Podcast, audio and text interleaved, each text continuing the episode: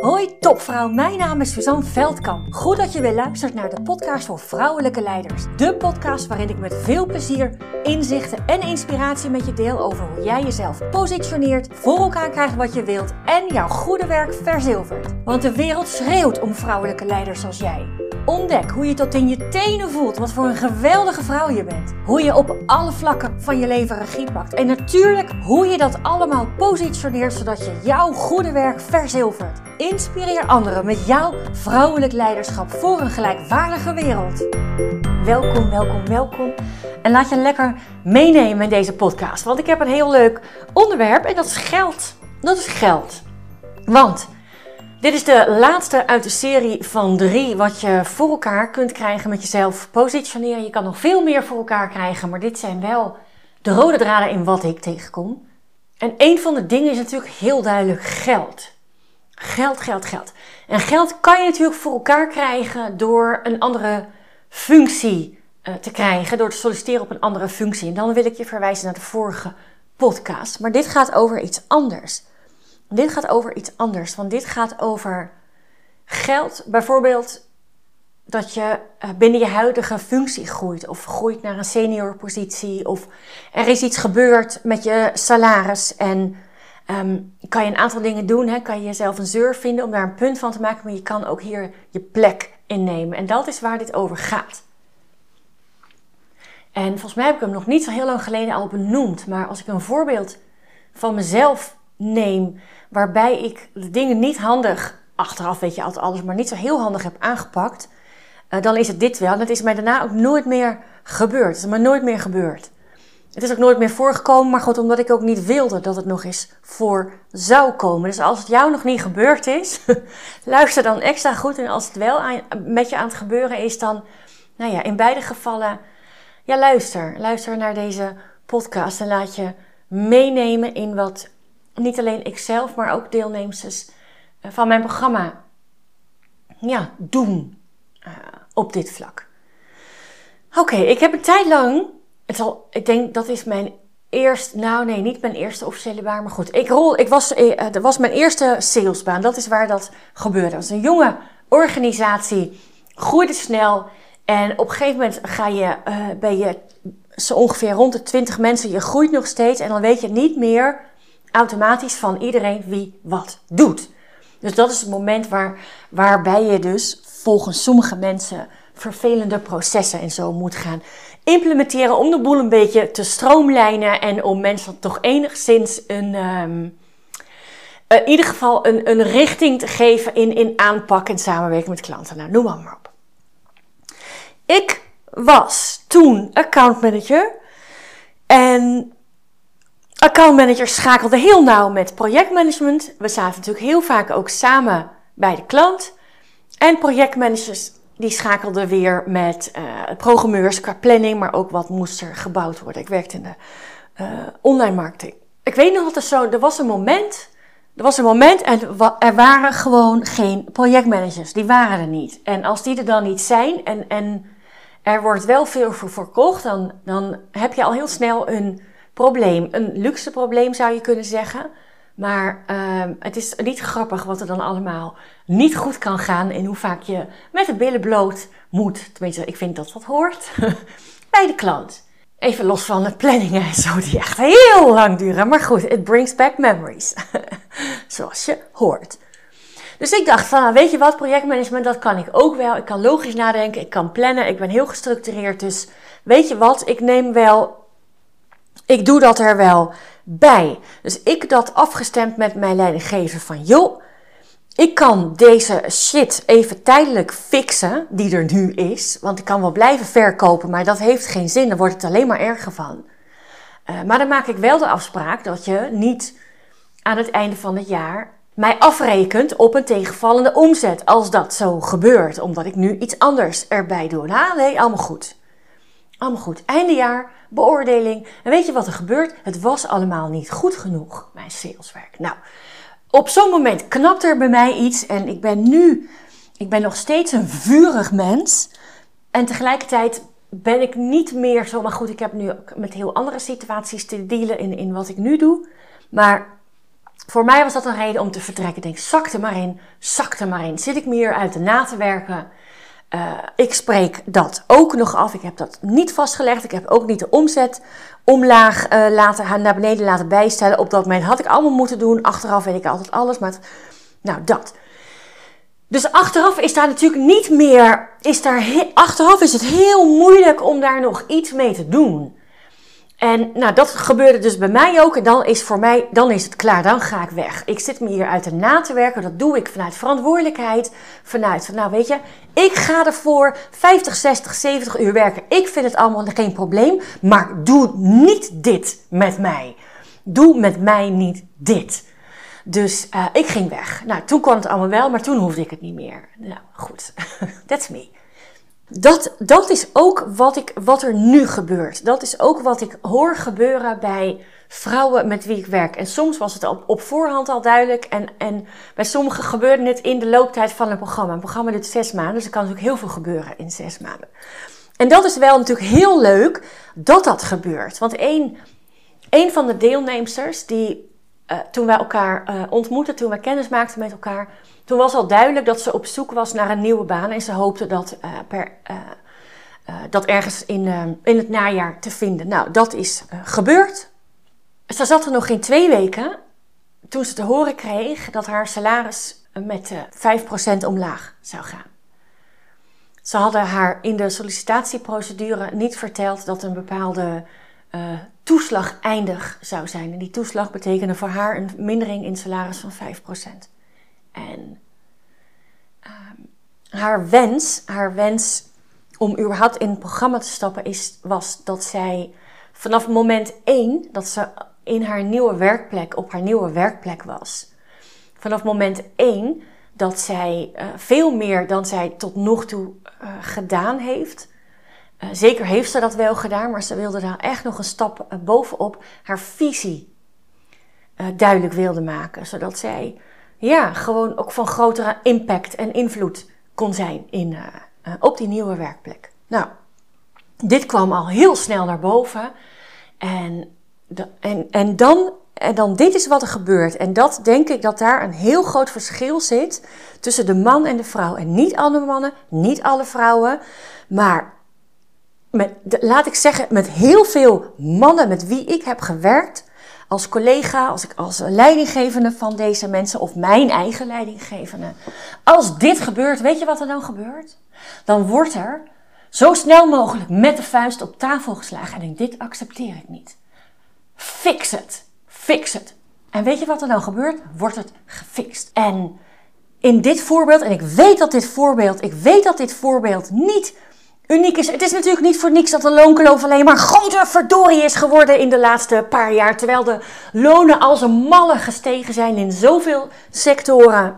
Maar op het moment dat een vrouw gaat staan voor iets wat helemaal alleen voor haar relevant is, en een salaris is zoiets, dan vindt zij zichzelf te vaak een zeur. Dan vindt zij zichzelf te vaak een zeur. Wie ben ik om een punt te maken van mijn salaris? Wat gaan ze van me vinden? En dat klopt niet. Nou, het goede nieuws, hij is natuurlijk niet voor niks in het programma gestapt, dus zij wilde dat niet meer. Dit was onverwacht, maar dit wilde ze ook niet.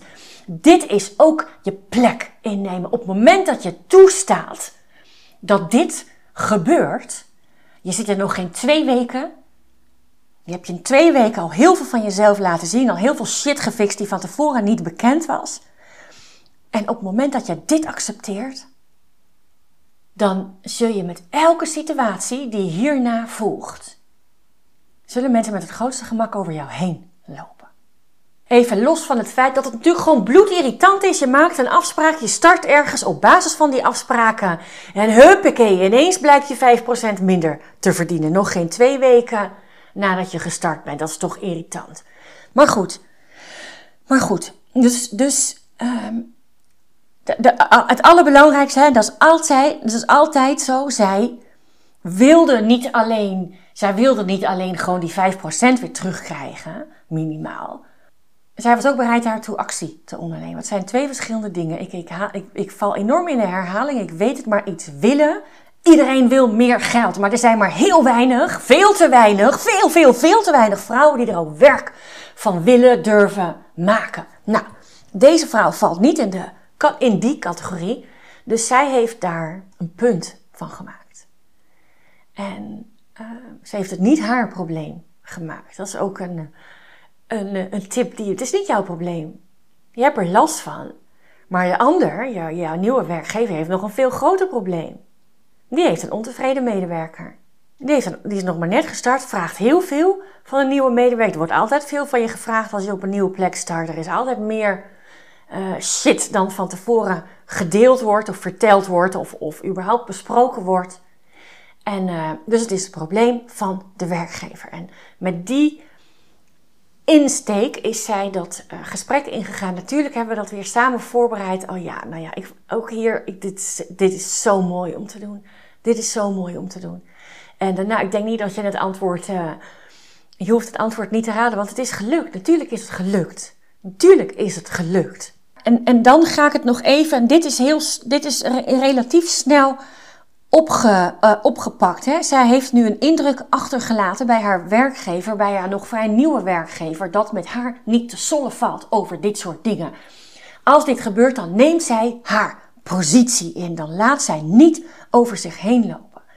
En er is ook een, een andere versie, want ik begeleid ook iemand die al een jaar lang een functie doet. En al een jaar lang bezig is om daar ook die waardering bij te krijgen en waarbij het niet lukt. Waarbij het niet lukt. Weet je, op het moment dat je achteraf, en natuurlijk is dat met dat voorbeeld van net ook achteraf, hè, maar dat is on, onverwacht. Zij heeft direct op het moment dat het duidelijk was, heeft zij uh, afspraak geboekt of een, dat punt op de agenda gezet met, uh, met wie dat dan, uh, met degene voor wie dat, met haar leidinggevende.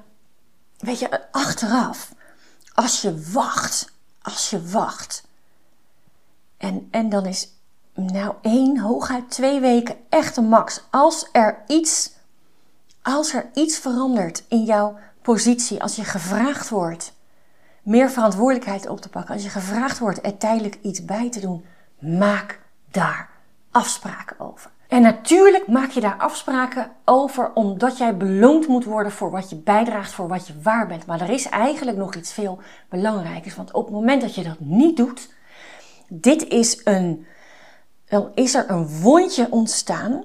En ga er maar vanuit, op het moment dat jij niet voor jezelf gaat staan in zo'n situatie, ga er dan maar vanuit dat die wond niet geneest.